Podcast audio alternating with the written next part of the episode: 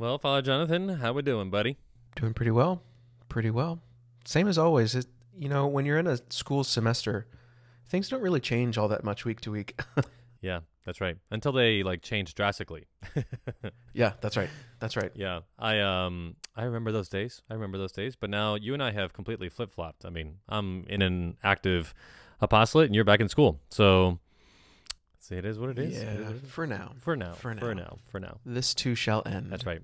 We too we too shall flip flop again. That's right. Um Yeah, because you're gonna go into school for however. yeah, long. forever, forever. Um, well, hey, so as we record this, we're recording a little earlier than normal, uh, but I still got a chance to preach uh, today. So I did, for the first time in a very long time, I actually had some vigil masses. As we record this, it's actually Saturday and not your usual Sunday. Um, but yeah, I just finished actually uh, about an hour ago my second vigil mass for the day. So I had two of the vigil masses, and so I did an English one and a Spanish one. And Uh-huh. um, I listened back already to my homilies, and the English one went really well. I think the Spanish one limped considerably. Um, and I think partly because it was the second one, and I think once, like the first time I do it afterwards, like the first repetition, I get anxious of like I got to make sure I say everything the same, you know. Um, but no, it was good. I think the content uh, was well was well conceived and well delivered. Um, I jumped off of uh, what we said last week a little bit about um, not just so part of the homily was about like defining generosity as like not just you know giving enough but giving everything in the most paradoxical way that God Uh-huh. asks us to give everything.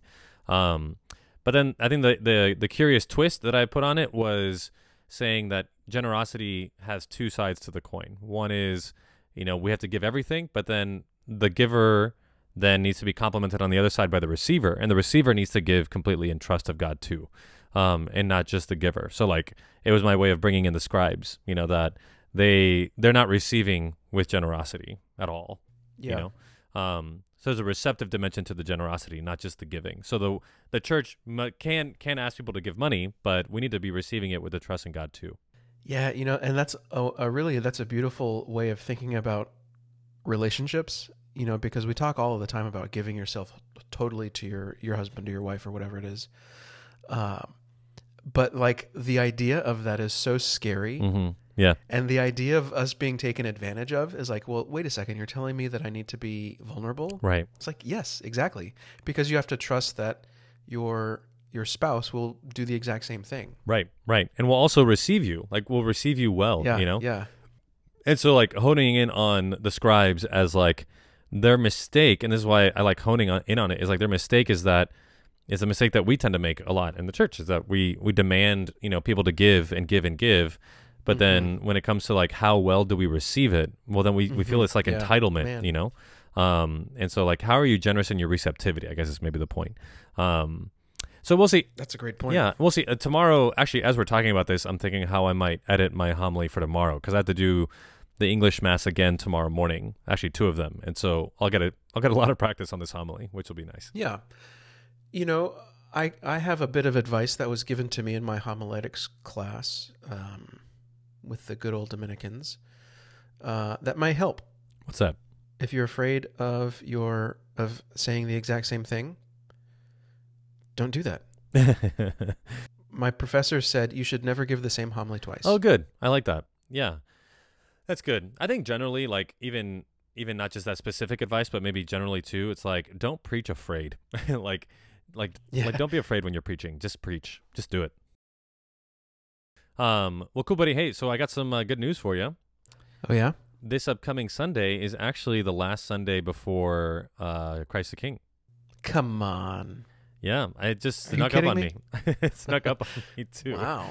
Holy So- moly. As we're recording, the next Sunday is 33, 33rd Sunday, and then it's Christ the King. Mhm. Wow. That's huge. Yeah, which is why these readings have taken a bit of a, an apocalyptic turn. a quite yeah, quite a drastic turn. We've got some some interesting things going on. Some zombies. yeah, I'm not exactly sure that like does this does the gospel continue on? Like is this immediately after the widow's mite? Like is this the continuation?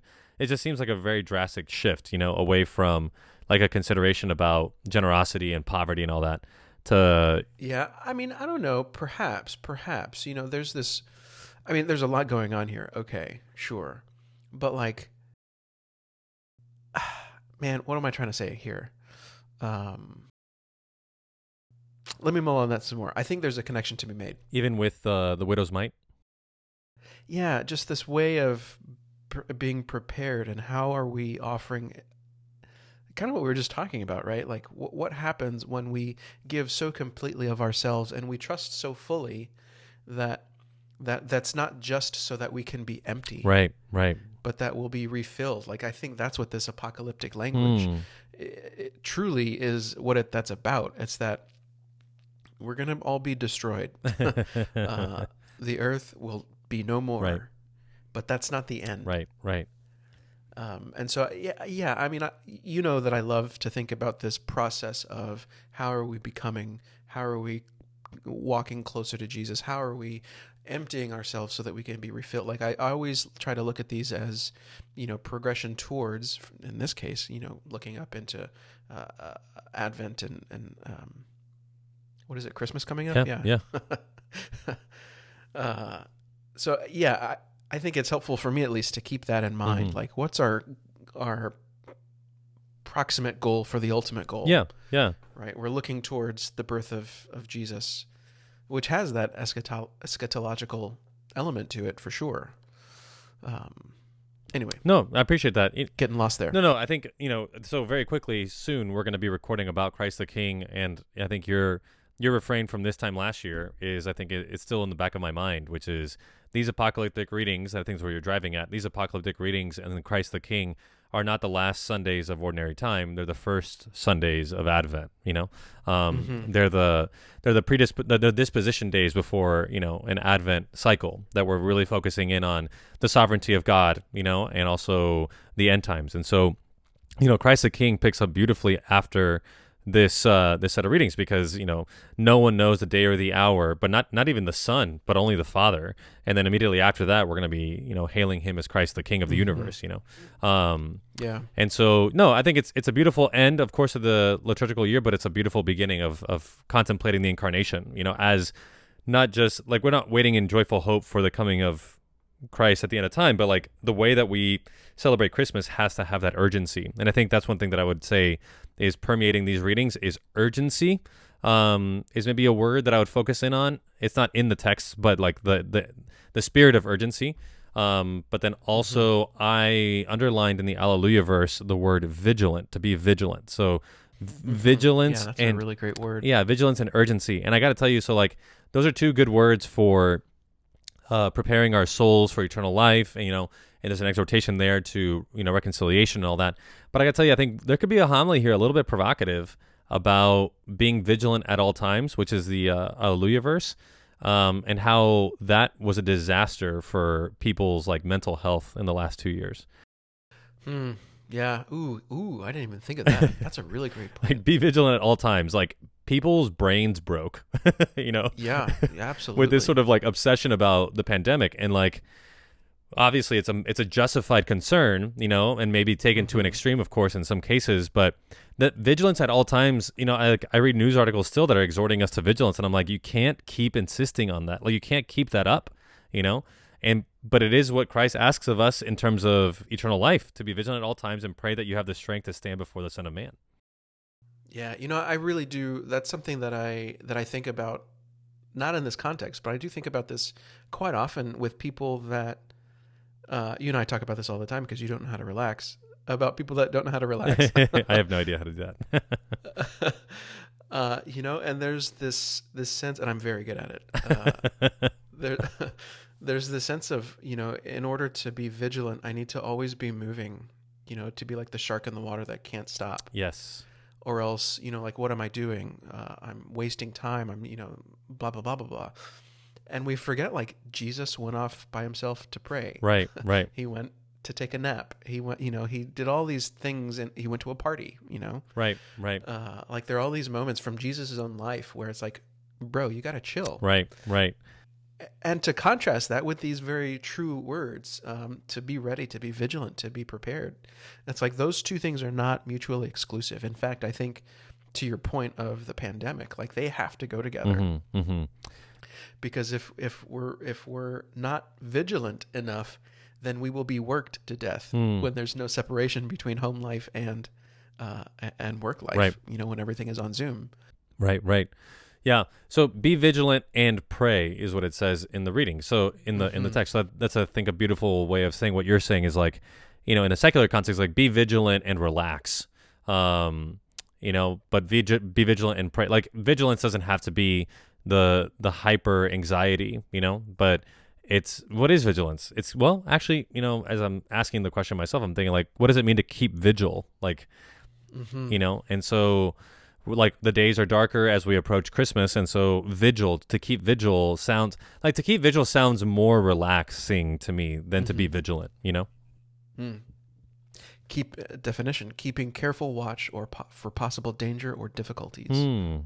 yeah yeah so that's different than keeping vigil i guess because keeping vigil is waiting in joyful Well, keep, you're, keeping hope you yeah, know I mean, in the religious sense, but it, I think it's you're keeping careful watch when you keep vigil. yeah yeah When you're when you're yeah. Yeah. So hey, so if we if we focus in on that word vigilant, you know, you can time the pandemic. I think you can have a whole homily about that. Maybe be a little polemical, but you know, try to focusing in on how like the end times is something that should stir in us a desire for confession.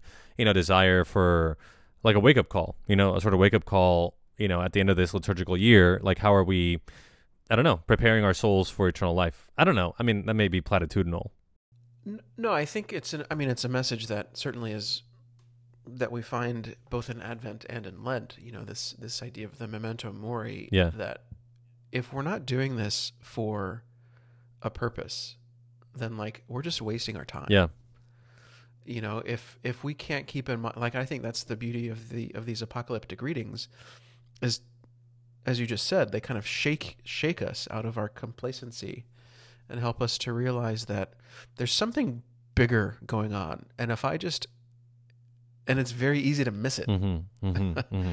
If I just, you know, keep my keep my head to the ground and do what I got to do. Right. Right. You know, I can't ever talk to people because that could be seen as, you know, being lax with whatever it is I've decided that I need to do. Right. It's like there's a beautiful world out here waiting for you to that God has has created for you. Mm-hmm. Mm-hmm. Like, can you open your eyes? Because guess what? It's not going to be around forever. Right. Right. No, that's good. That's good. Um, hey, and that's a that's a very poignant way of also talking about the pandemic. You know, is that like we we Yeah, ca- for we sure. can't just stay locked in all the time. You know, um, what And think about the Psalm verse in in that uh, uh, uh, in that light. You are my inheritance, O Lord. right?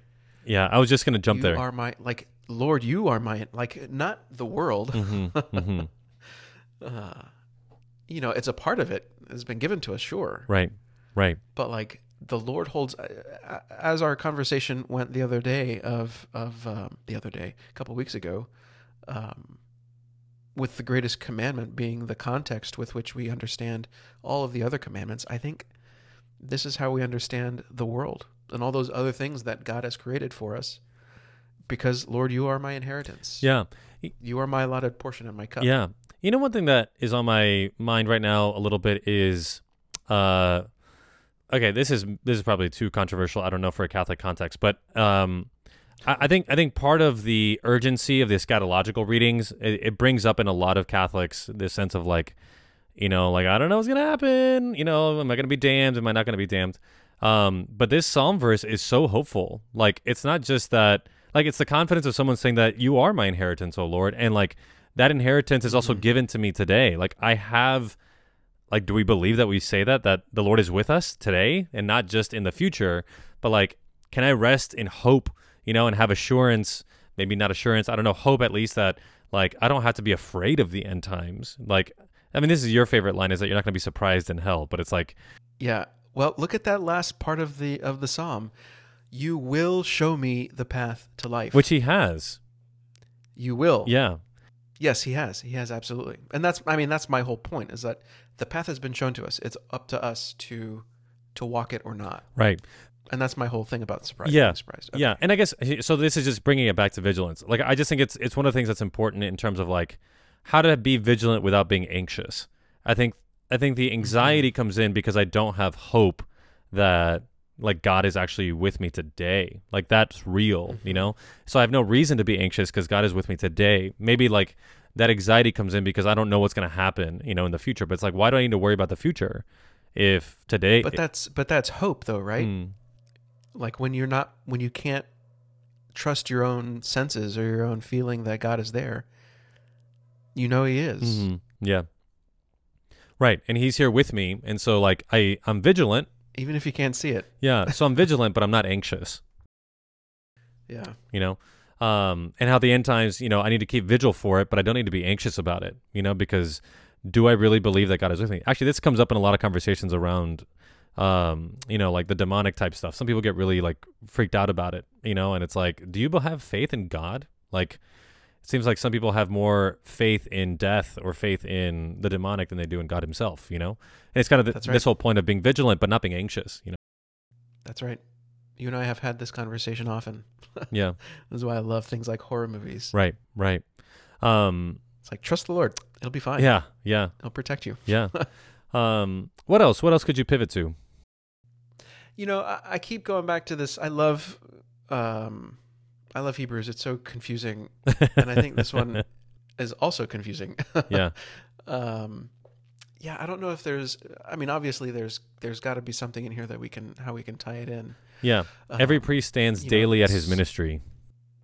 yeah, but like offering frequently those same sacrifices that can never take away sins. Oh, never what does mind. that mean? Well, so yeah, the Levitical priests, you know, they stand daily at the altar Yeah. and they don't actually do anything.